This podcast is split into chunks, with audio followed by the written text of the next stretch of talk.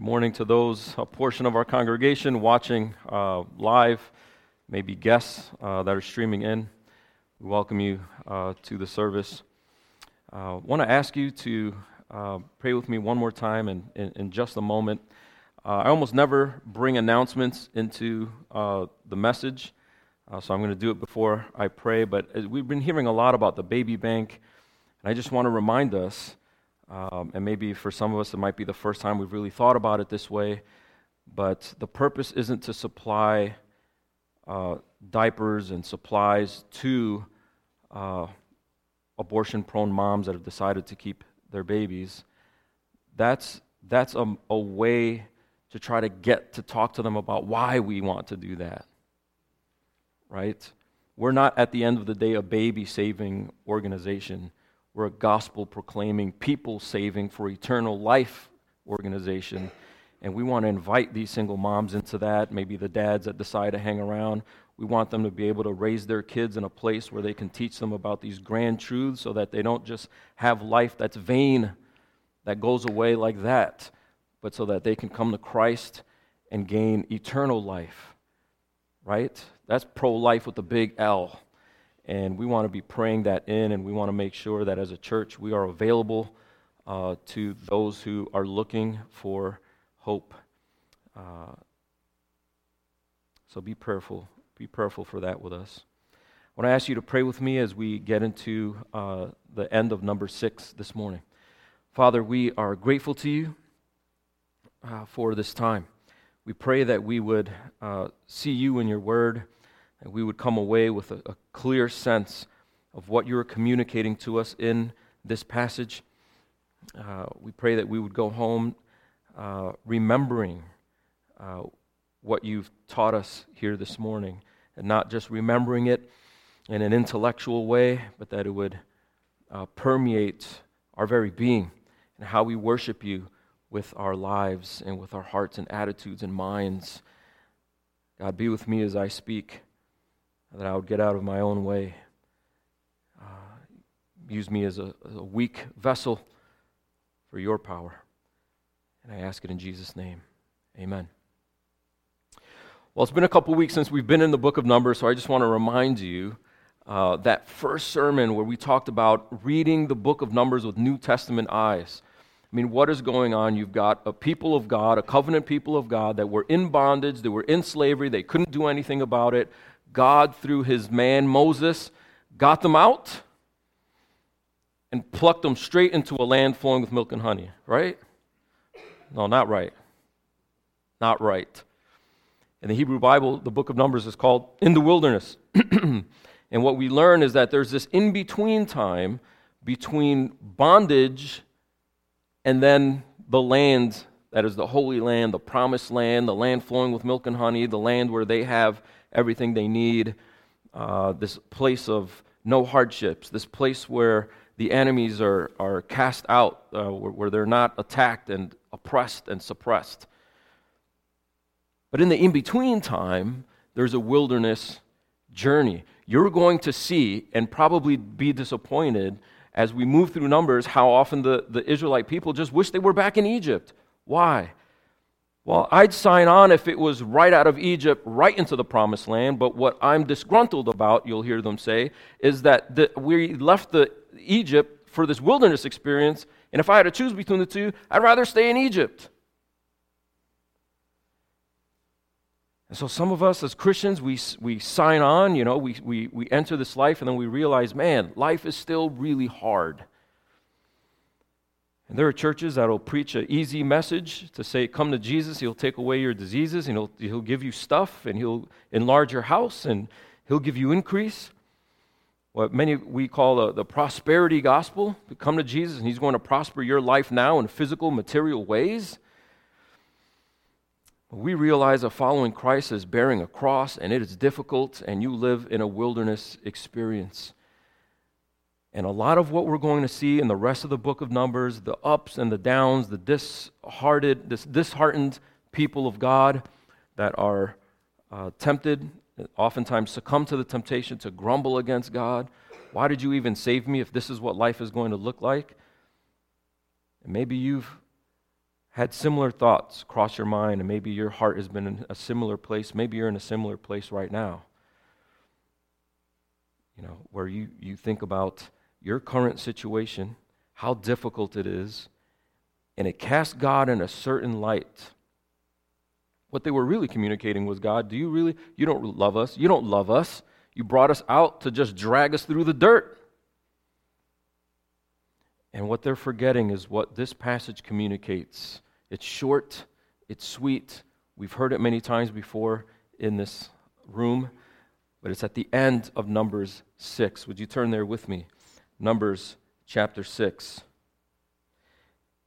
Uh, if you're just joining us, you're new to church, you're new to the Bible. Uh,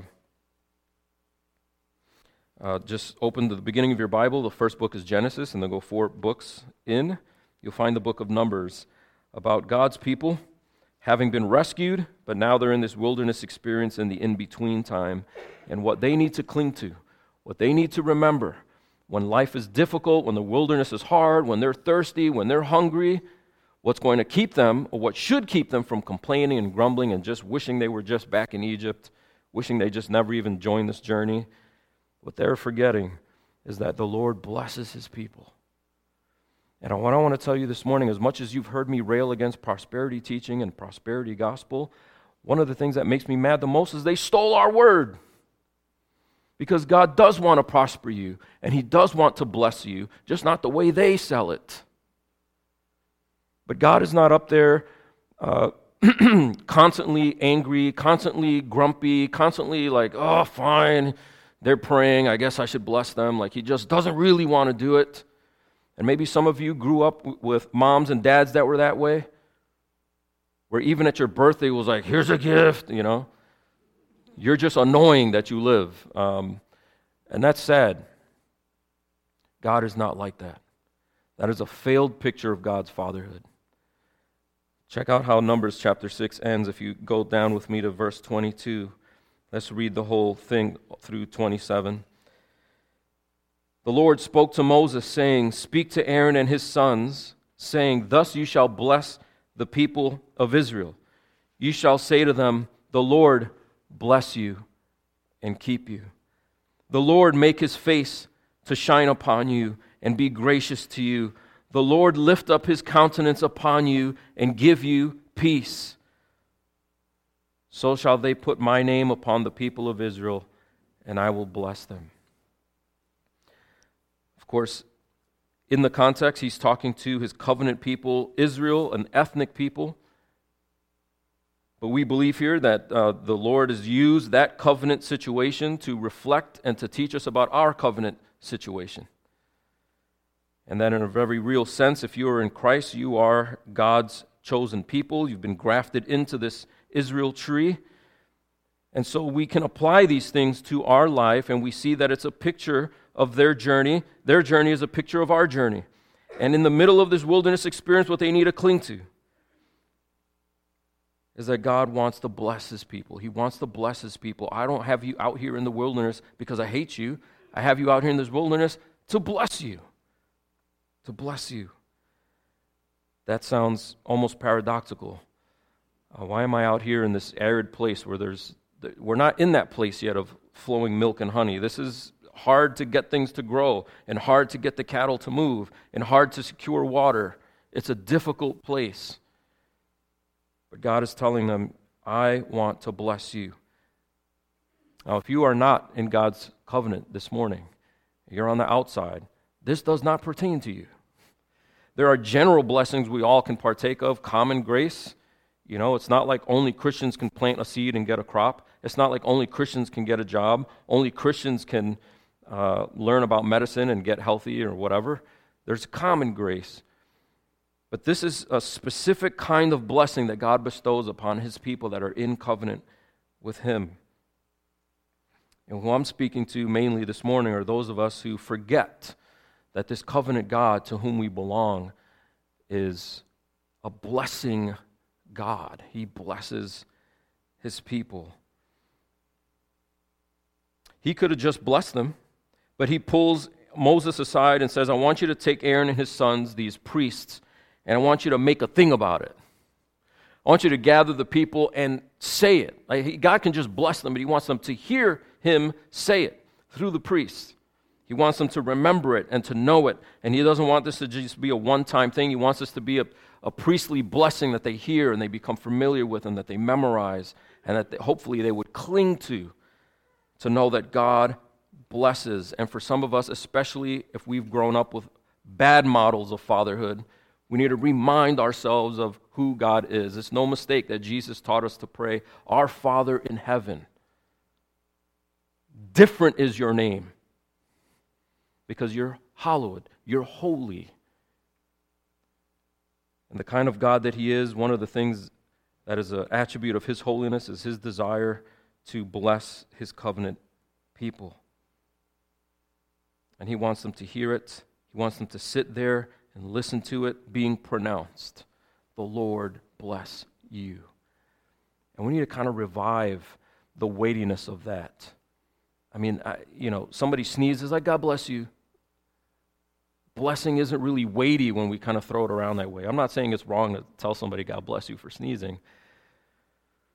But probably most of us, if we pull our children aside and before they head off to school, we have them kneel and we put our hands on their shoulder and we say a blessing on them over their day, it'd be like weird. But in this culture, that's not weird. And what God is saying is kind of like a father, and some translations where it says the people of Israel, says the children of Israel, God wants to bless them, bestow his favor upon them. He doesn't want them to doubt that he wants what's best for them. That's not uh, a false gospel, that is the gospel. So let's look at what that means. What does it mean that God blesses them? Well, he uses different phrases for it. In verse 24, it says, The Lord bless you and keep you. And so God's promising something in this blessing, isn't He? He's promising that uh, my covenant people are going to be kept, and I'm, gonna, I'm the one that does the keeping. You'll notice it doesn't say the Lord bless you if you keep it, but the Lord bless you, meaning I'm going to keep you. Now, here's what's interesting and here's what's difficult because it, would be too short of a sermon if I made it too easy. But we've read the first six chapters, right? Almost the first whole six chapters up to this point. And what have we been hearing? Do this, do that, don't do this, don't touch, you will die. The Levites need to pr- protect the barrier. I'm scary, you're not me. I'm trying to dwell with you, but you, you can get killed here. So we need priests. Priests need to do guard duty. Count your numbers, count your men. If somebody sins, do that. If there's adultery, do this. If somebody's unpure, unclean, put them out of the camp. And there's all these do's and don'ts and rules, right? And it sounds like God is like, I'm going to dwell here, but you have to hold up your end of the bargain. You have to be holy, and if you're not holy, then I'm out of here. But He doesn't do that. He comes in and he's like, Look, there's a sacrificial system. Here's priests to keep you alive. Here's the number of men that are going to go in and march, and we're going to do this thing. We're going to take the promised land. We are going to the promised land. And along the way, there's going to be lots of disappointments. And if you were there alive back then, you, know, after the second, third, fourth disappointment where the people grumble and complain and turn their backs on God, you might be wondering, are we ever going to make it into the promised land? I mean, if it's based on our own obedience, if it's based on our own ability to keep it, we're never going to get there. So early on, he ends this sort of rhythm of do's and don'ts and do's and don'ts, and that culminates in the blessing. Ultimately, the reason why you're going to get to the land is because I do it. Because I keep you, you don't keep me. That's something we need to recognize and grapple with. This blessing comes on the heels of a formula the Lord spoke to Moses. You see how it begins in the verse 22? The Lord spoke to Moses 11 times in the first six chapters, 12 including this one. And all the 11 times the Lord spoke to Moses, tell him to do this. The Lord spoke to Moses, tell him to do that. The Lord spoke to Moses, make sure it's like this.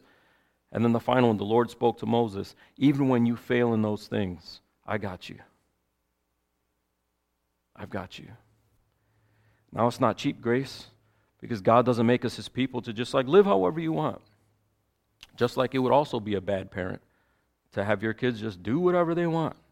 Where are your kids right now? It's midnight. I don't know. They do what they want. Eh.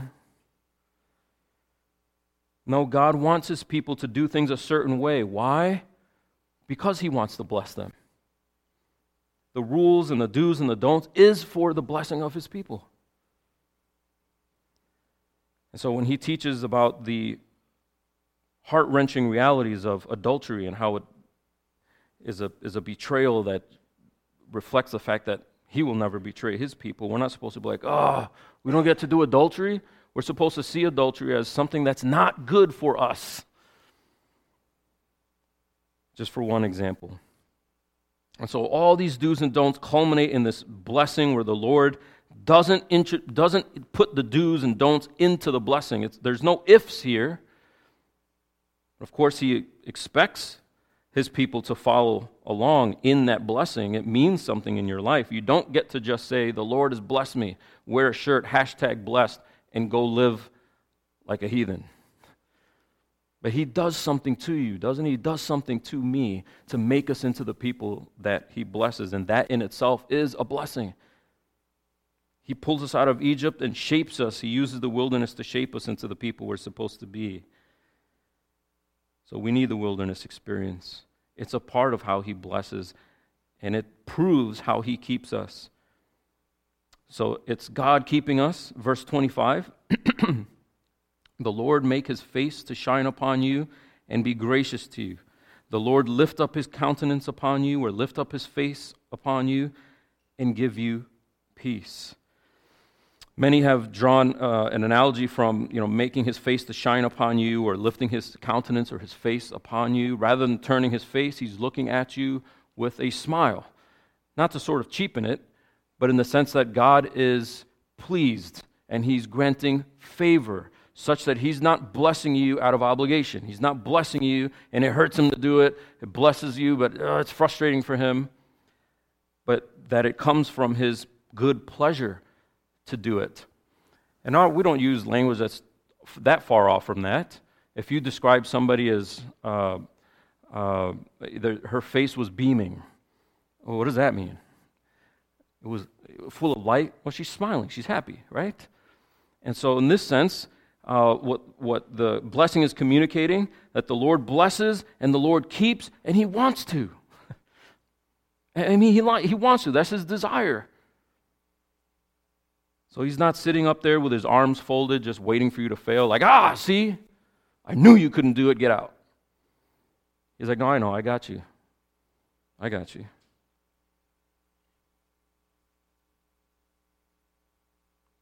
This should be a big weight off our shoulders. we feel like the difficulties we experience in life are God just pummeling you, punishing you. Your first question sometimes is, What did I do? See, as soon as we ask that, What did I do? What did I, what did I get wrong? We're assuming something that, that isn't correct. God isn't up there with a scorecard going, I'll bless you if you got this week right.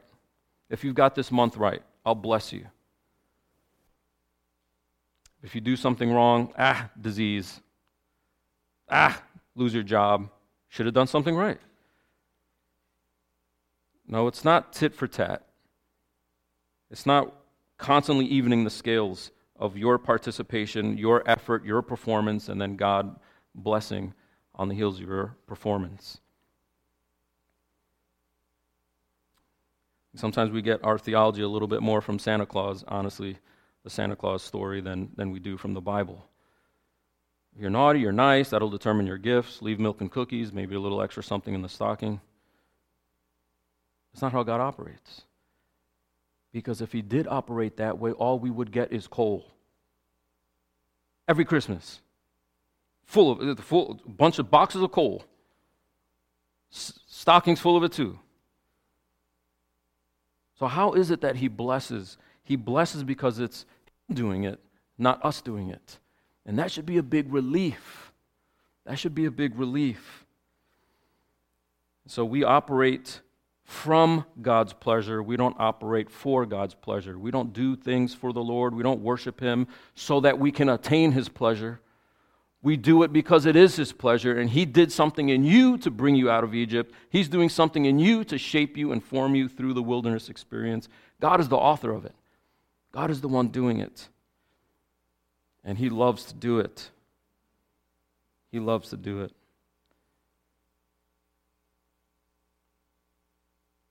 He's not begrudging in doing it, and His blessing is all encompassing. You see that in the words in verse 25 and 26 the Lord makes his face to shine upon you. What does he do when he's pleased? What does he do when he smiles? What does he do when he has favor on his people? He gives grace. He is gracious to you. Now, God is going to spank them really hard a couple times in this book. But if he doesn't do it, he's just letting them do whatever they want. And why does he do it? To bring them into the right lane that they're supposed to be in. He does it because he wants to be gracious to them. He wants them to be in the land. He wants them to make it, and he's going to keep them so that they do. The Lord lifts his countenance upon you, meaning what? To give you peace. Now, some people talk about, well, is that peace between us and God, or is that like world peace or peace in my life? All of it. I mean, eventually, how is man going to experience world peace when he's at peace with God? When somebody's at peace with God, what is that like? Does that show up in my life? Yeah, it shows up in your life. I mean, it's all of it. It's the vertical, it's the horizontal, it's all encompassing. When, when the Israelites would talk about shalom, it wasn't just world peace or, or absence of war. But this whole thing, the, the garden was right, the garden was good, and then sin messed it up. It's the thorns, it's the fangs, it's all of the ugliness of life that has creation groaning and waiting for that final transformation. And God grants that to his people because he favors them and he wants to do it. His face shines when he does it, he lifts his countenance upon them. He gives grace, he gives peace. Now, this presents a couple of dilemmas. If we're just going to be really honest with it, presents at least two dilemmas that I thought of a problem, an issue that doesn't quite match. I want to believe what this text is saying, but there's a couple reasons why it, it doesn't quite line up, at least at first glance. The first one is um, if I'm supposed to obey, how can God guarantee that I make it? Again, he doesn't start the book with the, the blessing. He starts the book with six chapters of do this, don't do that, don't do this, do this. And then the Lord promises, I'm going to keep you. And as soon as you think, oh, so forget about that other stuff? No. No, do that other stuff. And that brings in a complication, right? Because on the one hand, it seems like our obedience has to be a part of this whole thing, but our obedience can't earn the thing.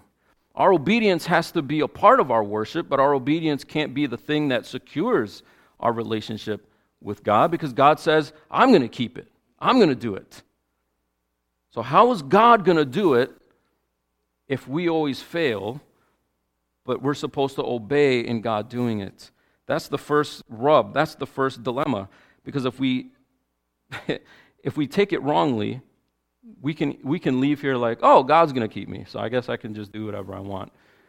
So there's, there's the first dilemma. And the second dilemma is some of you right now, as you hear me reading, God wants to bless you, God wants to keep you, blah, blah, blah, is how you're hearing it. Why? Because as soon as you walk out of these doors and you go back to normal life, you're going to remember that life doesn't feel very blessed right now, Pastor Lucas.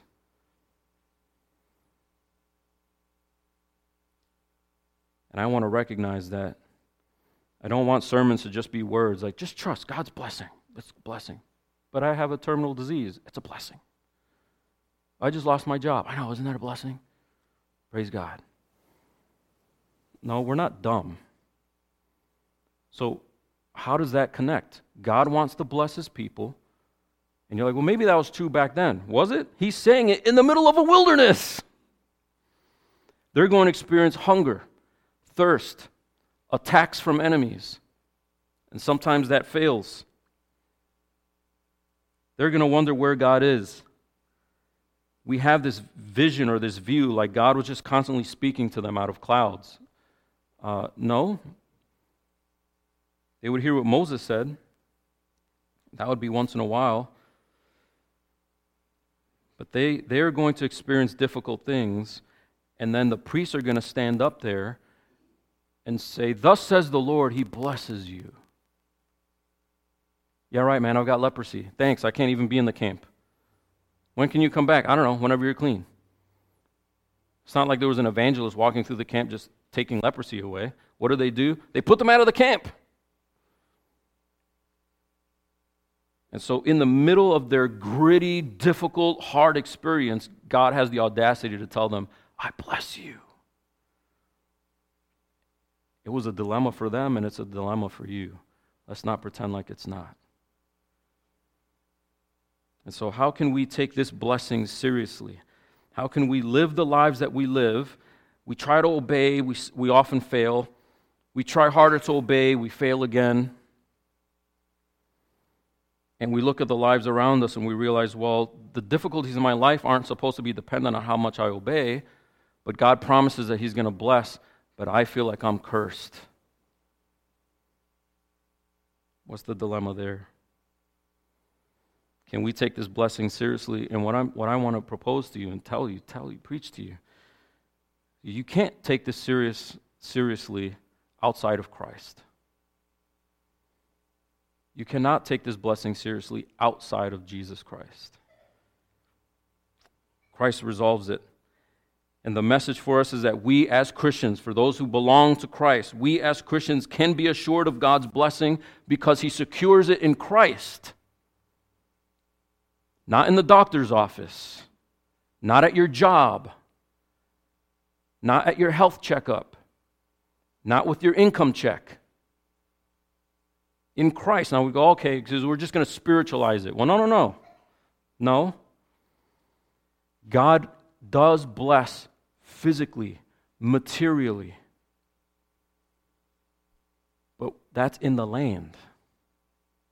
We're in the wilderness.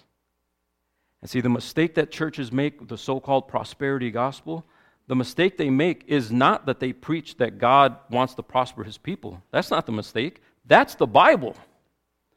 The mistake is that they conflate land blessings with wilderness.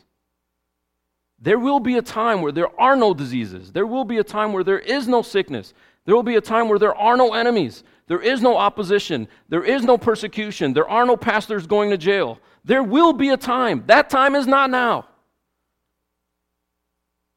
That's on the other side of the fight. Right now, it's a fight. It's survival time right now. It's supposed to be difficult. And God, as our Heavenly Father, uses those difficulties to discipline us, to shape us, to make us into the people we're supposed to be. But He doesn't want us to just arrive, He wants us to go through a wilderness time. That's always been the MO moving toward that blessing. Now, blessings do show up in our lives. If something does happen good in your life, uh, you don't attribute it to karma. You thank God for it, as you should. It's interesting that many of us, we're so afraid to use God's name in vain, we have a hard time saying, thank God. So Christians following around, thank goodness. I'm like, whose goodness? Worship God. Give thanks to God. That's not a cuss. thank God. Well, it's too little. He blesses us in the little things. And that's a good thing. So he does show up here and there, but oftentimes the Job experience happens. And understand this God didn't allow Job to experience what he's experiencing because God didn't want to bless Job. He allowed Job to experience what he was experiencing because he did want to bless Job. He's pleased with Job. And I know that seems counterintuitive. But God wants to show off Job. And he can't show off Job if Job just gets everything smooth.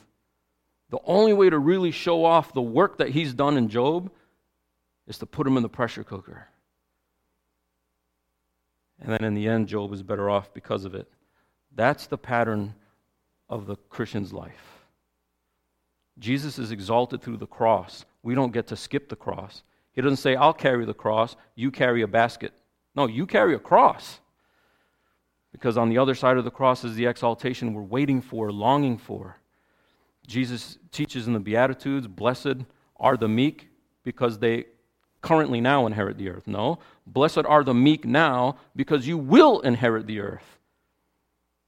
And so we have a short, small view of what is coming, and we can't envision the land. We can't think of the land. We can't think of the. All we see is just what's right in front of us, and then we'd rather, rather be back in Egypt.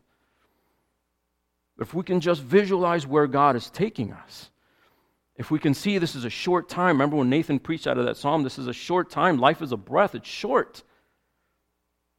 And the psalmist, isn't, isn't that what he's doing? The psalmist is saying, I had this complaint that just was heating up inside of me and I didn't know what to do with it. And then I realized life is really, really tiny.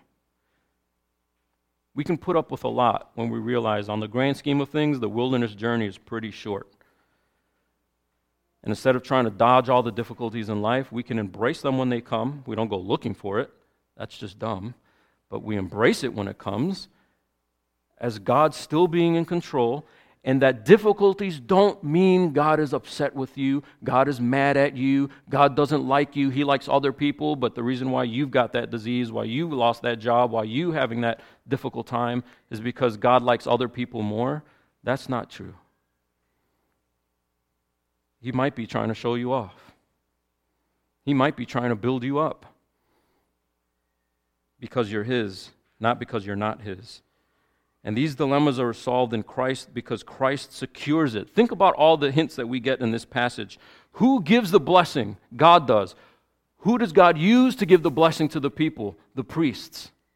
The priests are the go between to secure the blessing between people and God to keep it intact. But what do the priests have to do? Constantly kill animals, constantly reiterate the blessing over and over, constantly do the sacrificial system and keep working it to keep this thing intact?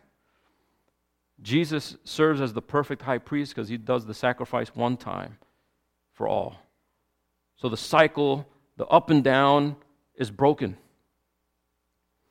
The Father lifts his face upon his people because he turned his face away from Christ the one time. So that now God doesn't look away and then look, and then he looks away and then he looked. He just looks. Why? Because he looked away the one time. And Christ took it. Christ took that disappointment, that distance from the Father, he took it upon himself so that we are not distant. When you think the Father is just looking away from you, he's, he's sick of you, you're not believing the cross. You're not believing the atonement. You're not believing in the effective, perfect, and permanent priestly work of Jesus Christ. He did that work on the cross so the Father would never have to look away from you, ever, if you're in Christ. And then we need to remember that Christ is the source of all the blessings. Let's do this really quickly. Could you turn to Ephesians? I don't always like to jump around in the Bible, but I think this is really helpful and important for us. Ephesians uh, in the New Testament, right after Galatians, right there in chapter 1, Ephesians chapter 1. I want you to think about these themes of His grace, His blessing, this inheritance, this inheritance that's coming, this promised land that's coming. I want you to remember those themes as I read verses 1 through 14.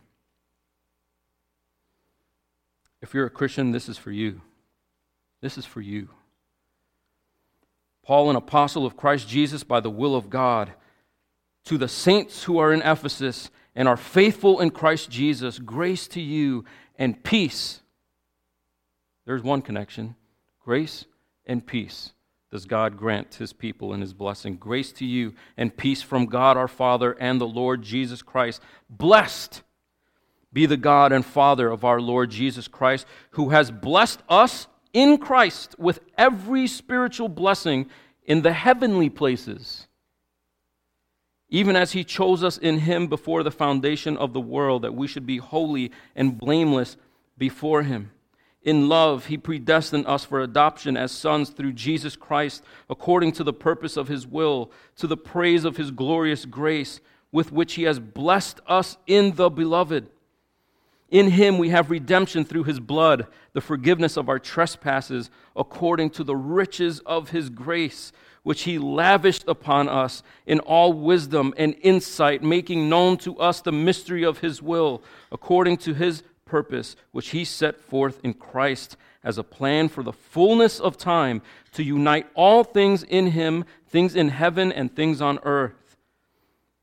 In him we have obtained an inheritance, having been predestined according to the purpose of him who works all things according to the counsel of his will, so that we who were the first to hope in Christ might be to the praise of his glory. In him you also, when you heard the word of truth, the gospel of your salvation, and believed in him, were sealed with the promised Holy Spirit, who is the guarantee of our inheritance until we acquire possession of it to the praise of his glory. You've been guaranteed an inheritance. It's guaranteed. And he says, You have it now, verse 11. You have obtained this inheritance. And then he says, the Holy Spirit, verse 14, guarantees the inheritance until we acquire possession of it. See? You're in the wilderness now because you're supposed to be, not because you're naughty, not because you're not spiritual enough. In fact, uh, the less spiritual might not sense the conundrum because it's just life. But for those of us who are in Christ and we know that God has blessed us and we know that there's this inheritance, we need to remember that the inheritance is not yet, even though it already is. It's sure. You have it. You're going to get there. Why? Because of all that Christ has done. Ephesians 1. God keeps you, not because you did it. He's going to bring you home.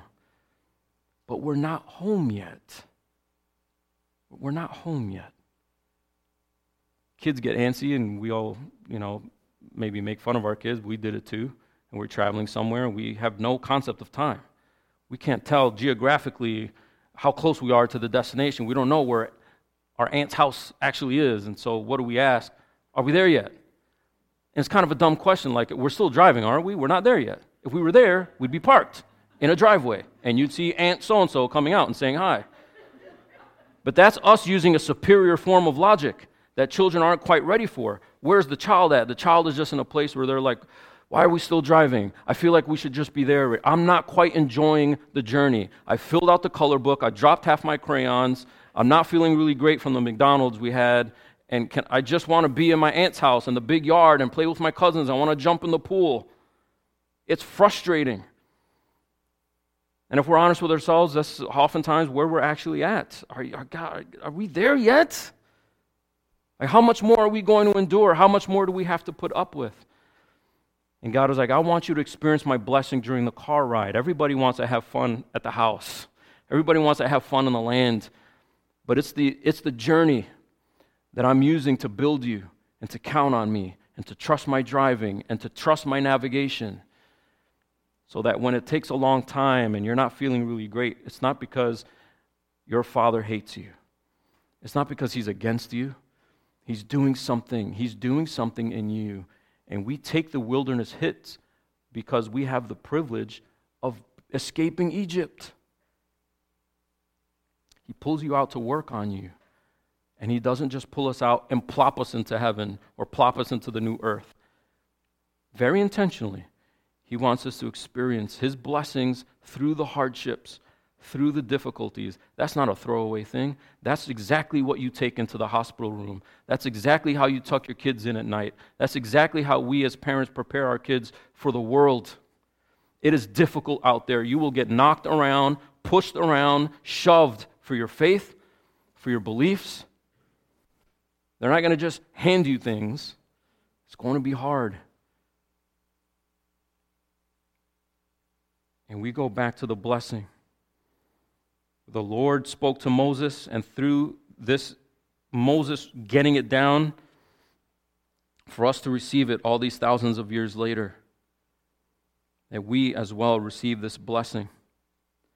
The Lord bless you and keep you. The Lord make his face to shine upon you and be gracious to you. The Lord lift up his countenance upon you and give you peace.